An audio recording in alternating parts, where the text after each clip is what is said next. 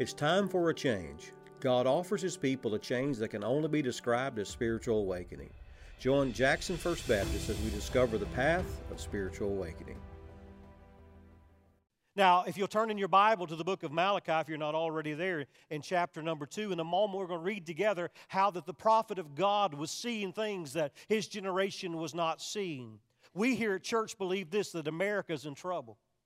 We believe the reason that she's in trouble is, first of all, it starts with the church of the Lord Jesus Christ. The church of the Lord Jesus Christ, so many have lied and been lied to. Many well meaning believers have been following the teaching of people that have gotten completely, Brother Bobby, away from God's Word. And because of that, America is now down a downward slope. Now, you might not believe this or not. I don't know if you do or not, but I'm telling you the truth that America is on the brink of disaster. We had this illustrated for us this past year. I want you to look at the picture on the screen and see if you notice uh, what this picture is from. This picture was taken as the Champlain South Tower apartments were falling in Miami, Florida this past year. You may not know this, but in 2018, according to a New York Times article, that the people that own these towers were told that there, there are foundational cracks, and they've been there for a long time. They, they ignored it for a period of time because they already knew it cost millions of dollars to repair the foundation. But because of their lack of doing anything about it, even though they kind of put on a little farce and, and they had, had architects come in and they, they said this is what it will take, but they never did it. But it was too late when they decided to do it because when they decided to do it, the, the tower had already fallen. Hundreds of lives and thousands of people were affected forever. I want you to lean in with me today to realize that God from heaven is not the cause of our failure. God the Father from heaven is the cause of anything right that would come into our lives. And God loves us. And I want to tell you, some of you here today are not as of yet taking your own personal responsibility for why that America's in the shape that it's in. Do you, those of you that have young children in this church, and those who have teenagers in this church, or grandchildren, do you want your, your children raised in an environment as it is now and as it's going to be? If you don't, there needs to be an awakening in this country. Now, you say, Pastor, I, am not really following with you. You're probably like the article I read this week. Wednesday, uh, in, in, the, in Newsweek came out with an article this week, and I want, to tell you, here's what the article said. It said that America's workers are sick. Well, we know that. And listen, the caption underneath it really told the tale of the tape. Here's what it said. He said, Employers are saying to their employees, put your mask on and be quiet. Put your mask on and go on to work. And the church of the Lord Jesus Christ, pastors, I'm going to tell you, pastors in other denominations and some in our own denomination knew that this was coming and what was taking place in America, but they put their mask on with people being sick in front of them and sickness inside their own heart. And they did nothing about it. Of you say, now, preacher, oh, you, you just you just old fashioned. Preacher, you just you really are just making it worse than it is. There things are not really worse than they are. Well, let's be honest with each other for a moment. Let's just buckle it up and be honest. Number one is this look at this. Every generation has its own share of sin problems. Isn't that true? We're not the first. We read this past week in Genesis 19 how that the city of Sodom, sodomy was going on, sin in every way. And you know what God says, Romans 6 23, for the wages of sin is what?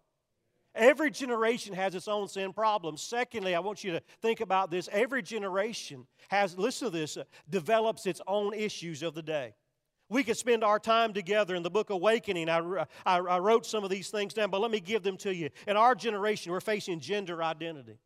We're facing critical race theory. We're facing today uh, the border crisis. We're facing today a government divide. We're facing today murder of the unborn. And we're facing racism. And we're facing a nation that does not know where she's going because she is not honest about where she's been.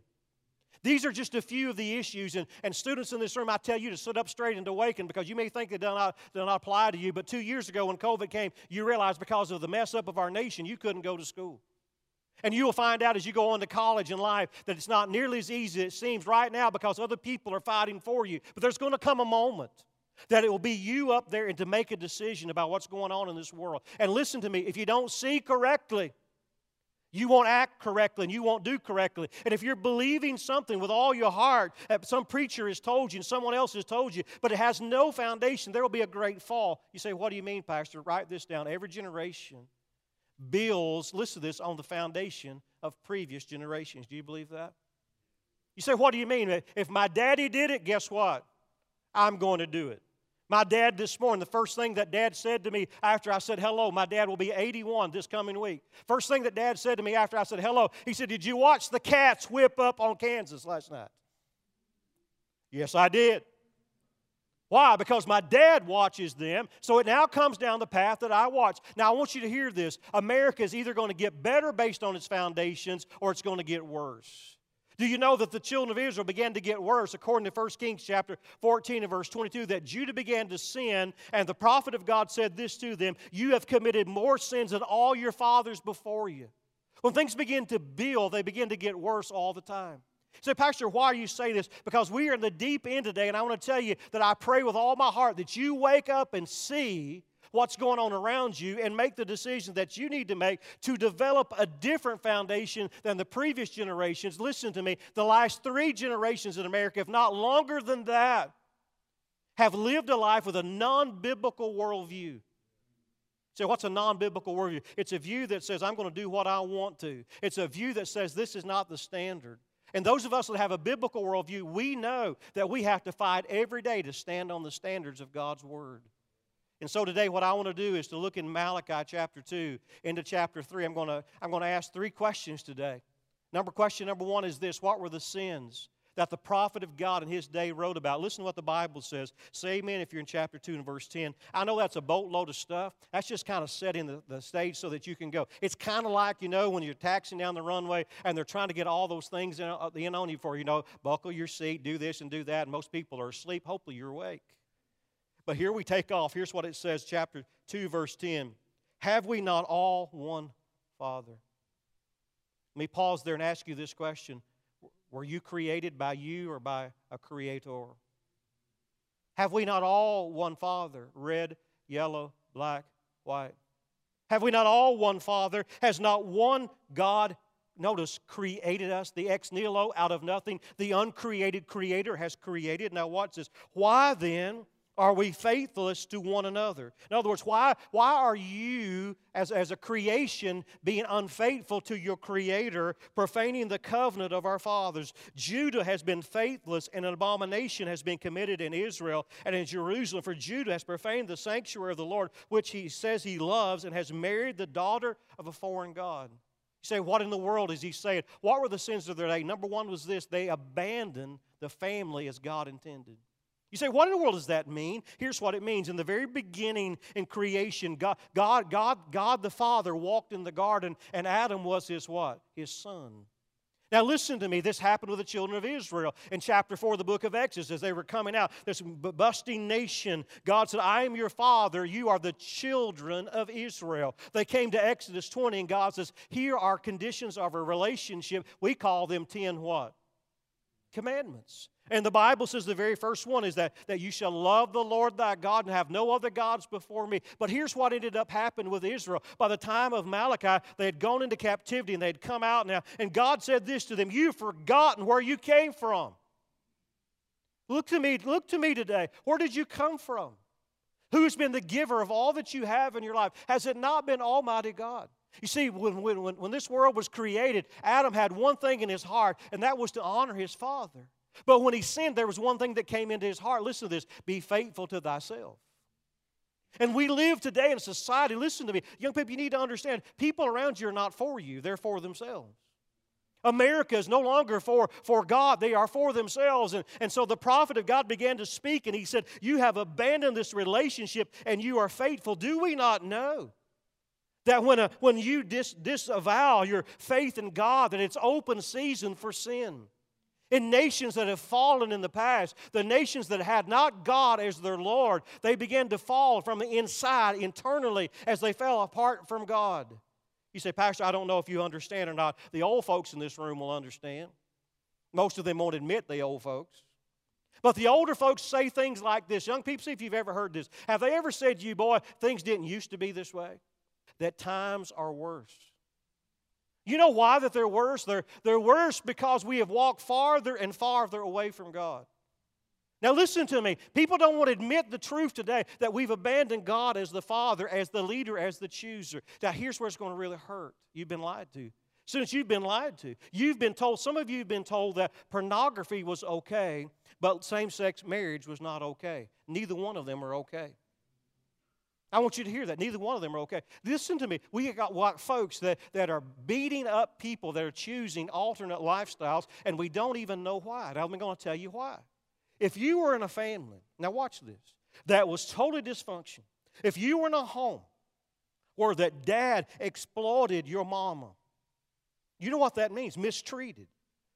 In every way, had multiple affairs. Do you know that in the church today, it's, the latest statistic says that 26% of all men who go to church are engaging in open affairs every day? And 16% of all Christian women are engaging in open affairs every day. You've been lied to. Some of you grew up in a home with a dysfunction, and so what ended up happening was the, the, the, preachers were preaching on Sunday that, that you would have a relationship under God. There's God the Father. Somebody asked me this week, How do you live your life? It's God, the Father, Son, the Holy Spirit. It is my wife, and then the church. That's how I lead my life. And some of you have been raised in a place where it was so dysfunctional that the preacher was saying that you were to, to, be married to a person of the opposite sex, and then you saw the person of the opposite sex, and they treated you like hell. And so you broke up when the, when the divorce came. You said, I don't want that lifestyle because there's no love there. And so if, if God said that's the way it is, I don't want to follow God the Father. Look at me, let's just be honest. You don't know why they choose the same tra- sex attraction? Because there's a hole in their heart.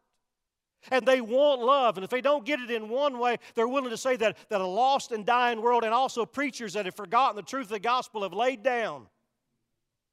And listen to me, just because some guy did wrong does not mean the process that God put in place is good.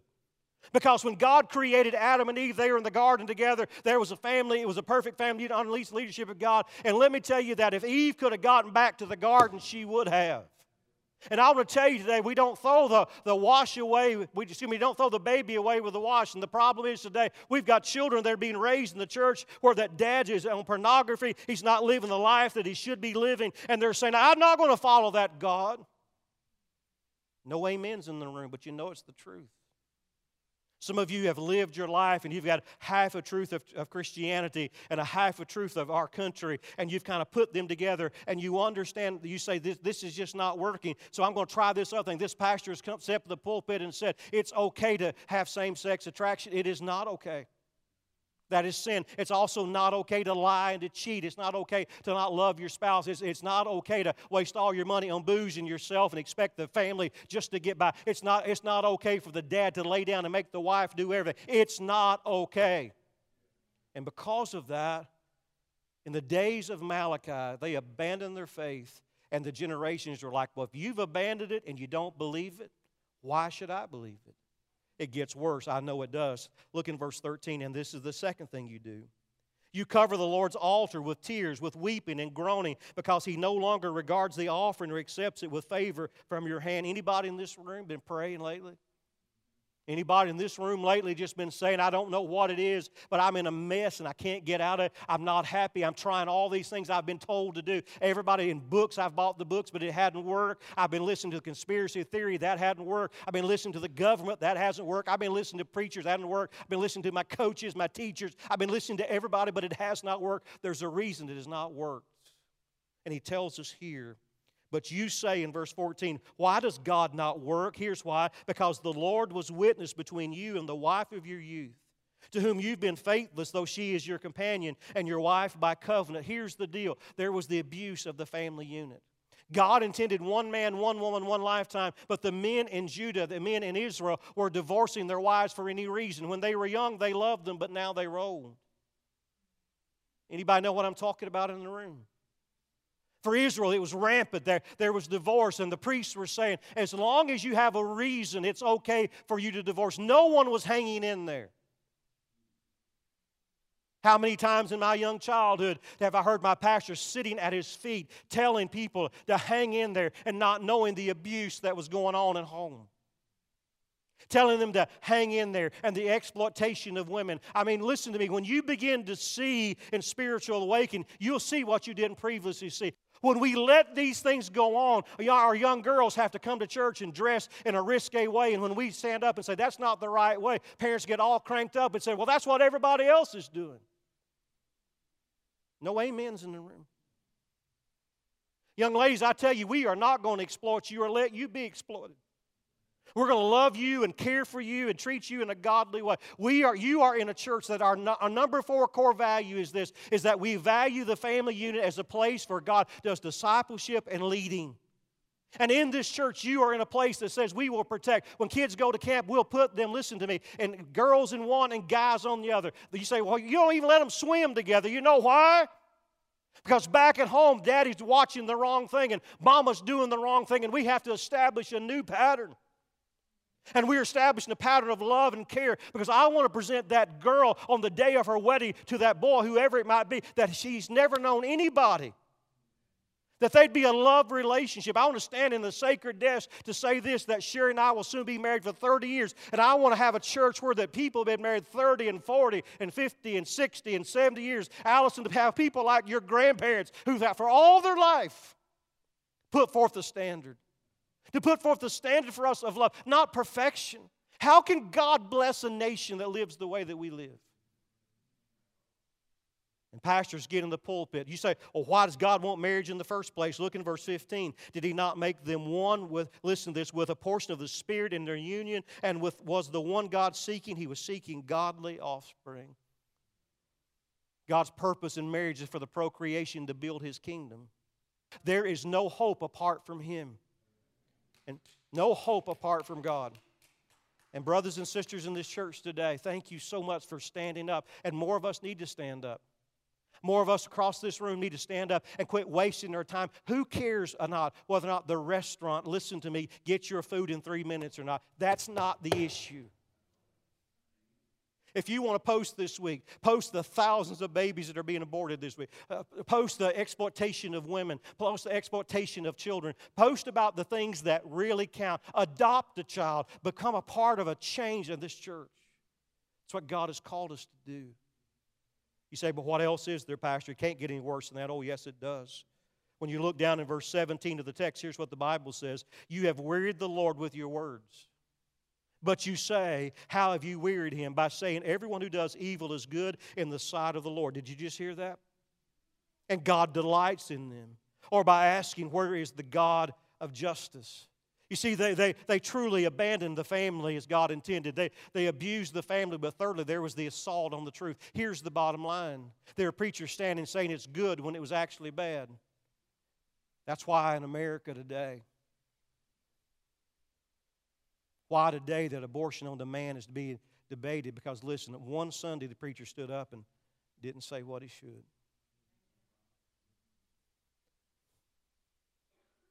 That's why today that our students for the past two or three generations, some of you, some of you couldn't get your children or grant, you couldn't beg them to come to church. You know why? Because they've been.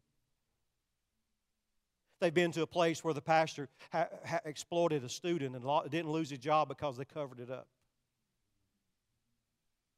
You've been in a place where they played with them and they didn't want to give them too much of the Word of God. A, little old wild woman come up, a mother came up and said, You're not going to tell my kid that they're a sinner. You're not going to discipline my kid. You're not going to do that in a church. They'll do what I want them to do. And if you don't do what I want you to do, I'll take my kid out. And some mealy mouthed student pastor just kind of rolled over. And now that mother's a grandmother. And there's two generations, Lane. No God. Malachi was broken because here in his own day, the Levites, the preachers, would stand up and say, Oh, it's okay. It's okay. Can I tell you, you've been lied to? You've been lied to. But there's a God in heaven that loves you. There's a word of God that is faithful. And can I give you some good news today because you need it right now and I need it right now? Listen to me. The church of the Lord Jesus Christ, the true church, is awakening. There are churches and pastors and Christians and deacons and leaders who are awakening the fact that the, that the cow has got out of the barn and nobody did anything about it. There have been many that have stayed the course and been faithful. This church has been a remnant, and there's certainly, you may say, I was here earlier on in the race and there are things that happened. Forgive us if they did. If it's been under my watch, you come and look me in the eye and tell me what it is, and we will deal with it biblically. But if it was not under my watch, it was under somebody else's watch, I can't do what they did. We'll make it right the best that we can because we believe every part of this book, we believe every part of the truth, and we want to stand the truth. And I have never met anybody that got born again in a church that was born again, that was awakening, that they were not better off than when they started. That's why we're committed. That's why Michael's at Perrin Baptist Church now, passionate. That's why another couple of our members have gone down there and that will join down there today, serving down there with them. That's why that we have Nate in Chicago. That's why we have Nate in Kentucky. That's why we have a church in Marietta. That's why churches are everywhere kind of coming up. Why? Here's why. Here's the question What are the sins of our generation? You already know what they are. What are the sins of our generation? The sins of our generation is the fact, first of all, that the church went to sleep at the wheel. The church went to sleep at the wheel. But let me tell you, you're in a church that's not, not asleep at the wheel, but holding on to the wheel. We have, are so agitated with the state of America that we can't sleep at night. We're so agitated that we as a church saying, God, whatever we can do, we are going to do what you want us to do. That's why we look different every Sunday. You never know who's going to be singing. You never know who's going to be here next week. We may send 20 out here this week to plant a church somewhere. We may spend all of our money, you say, wait a minute, all of our money helping missions and locally, caring for people all the time, all the where we're not hoarders here, we are givers here. Because in the midst of a chaotic world, there's a God in heaven who says, I'll fill you with fresh fire from heaven. Say, preacher, this, this is a mess, and there are all these sins. Here's the question What's the solution for our sin? If I could today, not in arrogance or in pride, I would pull out of some of you the non biblical worldview that, that somebody told you was a biblical worldview, and I would just rip it apart. The view that somehow or another would allow a young lady to be exploited. to allow a young man to be exploited, to, to allow someone who had all the talent, the ability of the world to say it's okay to go and sell yourself at the, at the demon of this world. If I, if, I, if I could, I would take some of your parenting skills and I would just, I would just do this and throw it away. Whoever told you that, that you were to give all yourself to the world and what you have left over to church, I, I would just tear, tear it up and I'd throw it away. If I could today, the, the word divorce, I, I, I would tear it up. Tom Brokaw said this. He said this of the great generation. It was the last generation that made a commitment that said marriage is the way it is and that divorce is not even in our vocabulary. I would. If I could today to take your heart and, and just change it, I would, but I can't. But here's what you can do. Number one is this you can personally repent of sins of the past and of the present. You say, what do you mean? Well, listen to me. God is a forgiving God. Listen to what the promise in chapter 3 and verse 1 Behold, I send my messenger, and he will prepare the way before me. John the Baptist was coming in, in Jesus' day, and the Lord whom you seek will suddenly come to his temple, and the messenger of the covenant whom you delight, behold, he is coming, said the Lord of hosts. Can you imagine when Jesus in John 8 and 12 came 400 years later and stood in the temple and said, I am the light of the world?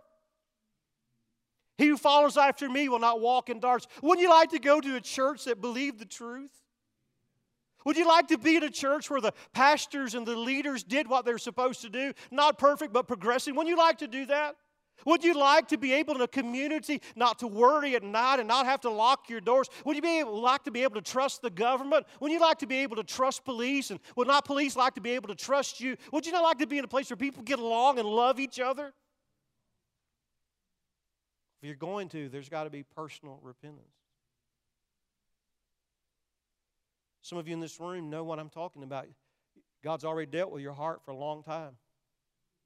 In Malachi 2 and 16, you know what the Bible says? God hates divorce. If you are divorced in this room and been married again, and God has forgiven you and you've dealt with all that, aren't you glad you're free? I've never met a person that's been divorced yet who'd say, I want that for my kids. I'm not putting you down. You're not a second class citizen. God's forgiven. And listen to me, that's all that counts. And you're usable for the kingdom of God in great ways. And here, you're not a second class citizen. Here, God loves you and we love you and you serve here. And we're pr- proud of what God's doing inside of you. But God's better path is this until death do you part. Or his path is for you to be Christian as a single person. That is the beauty that God could use in your path. But the man of God said there's a day when Jesus is coming. But listen to me, you've got to repent of your sins because if you don't, look in verse 2. But who can endure the day of his coming?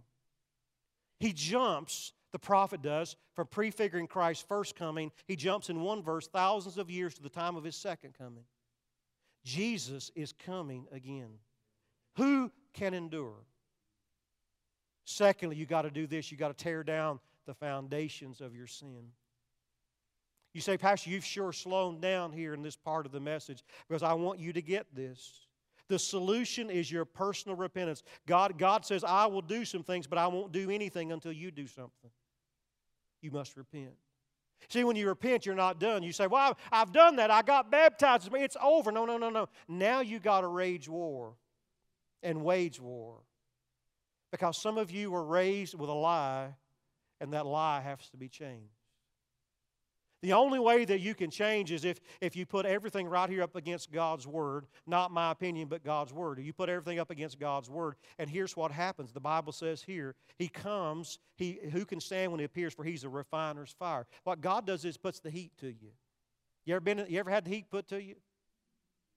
When God puts the heat to you, the Word of God, that which is wrong comes to the top, and the Holy Spirit of God just wipes it away when you repent. Some of you haven't had that in a long time. You've never had it rise to the top. No one's ever told you, but today you've been told. And boy, it's hot in this room. You're like, if he just shut up, I'd get out of here. You can't. I locked the door. No. No. I love you. God's got a purpose for your life.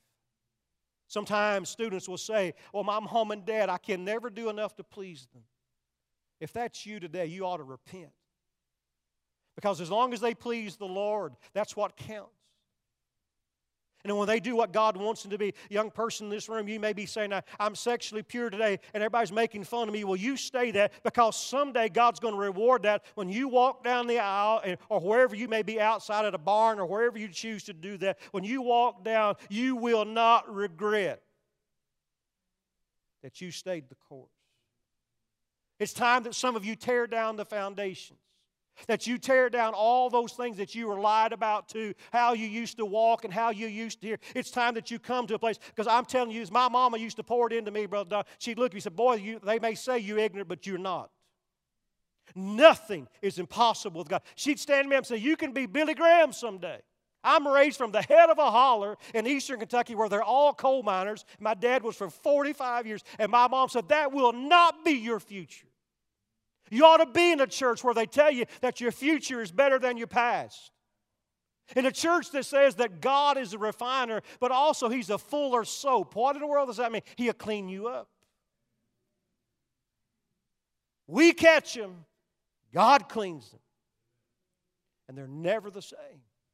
Some of you in this room today, you need to hear this. God says, I love you, and you are not an accident. God created and fashioned you. I don't care if it ha- how it happened, as far as what men and women say. You may not know your daddy, but I point you to a papa who's worthy of knowing. Who is worthy of knowing, who sent his son to die in your place. He loves you so much, even though you're born in a mess. God says, I, I, I want you. That's good to be wanted. But it's even better to be wanted by a righteous and holy and just and a God who is unchanging. That's what I want you to hear today. You say, but I don't know that God. I know you don't. Because the truth is, your forefather and mine, Adam, messed it up for you. So when you were born, you were born as a sinner away from God with the world pushing at you and pulling at you and could care less and would rip you apart. But God came to you. He came to you before you ever knew it. 2,000 years ago, Jesus Christ came in the fullness of time and gave his life on the cross. God commended his love towards you, and while you were a sinner, he died in your place. He said, but he didn't know about me. Uh, listen, he didn't know about where I'd be from. He didn't know what I'd go through. Oh, yes, he did. Ephesians 1 says that before the foundation of the world, God knew it. And also the Bible says, Hebrews chapter 7, that God sees ahead in time. And while he was on the cross, let me tell you, the old country song Christian writer was correct. You were on his mind. And if you're on his mind, it's time that, that, listen to me, that you get him on your mind. And so God cares for you. He came in Jesus Christ in the form of Christ, and He said, I love you. And if you will turn from your sin and follow me, watch this, I'll give you a new life. You say, Pastor, how do I do that? Here it is. You got to build on the foundation of God's Word. The Bible, do you believe the Bible? The Bible says if you confess with the mouth the Lord Jesus and believe in your heart that God raised him from the dead, you will be saved. Thank you for taking the time to find God's answers to life's greatest issues. We hope that you would reach out to us at info at jacksonfbc.com with your questions and check out more of our ministries at jacksonfbc.com.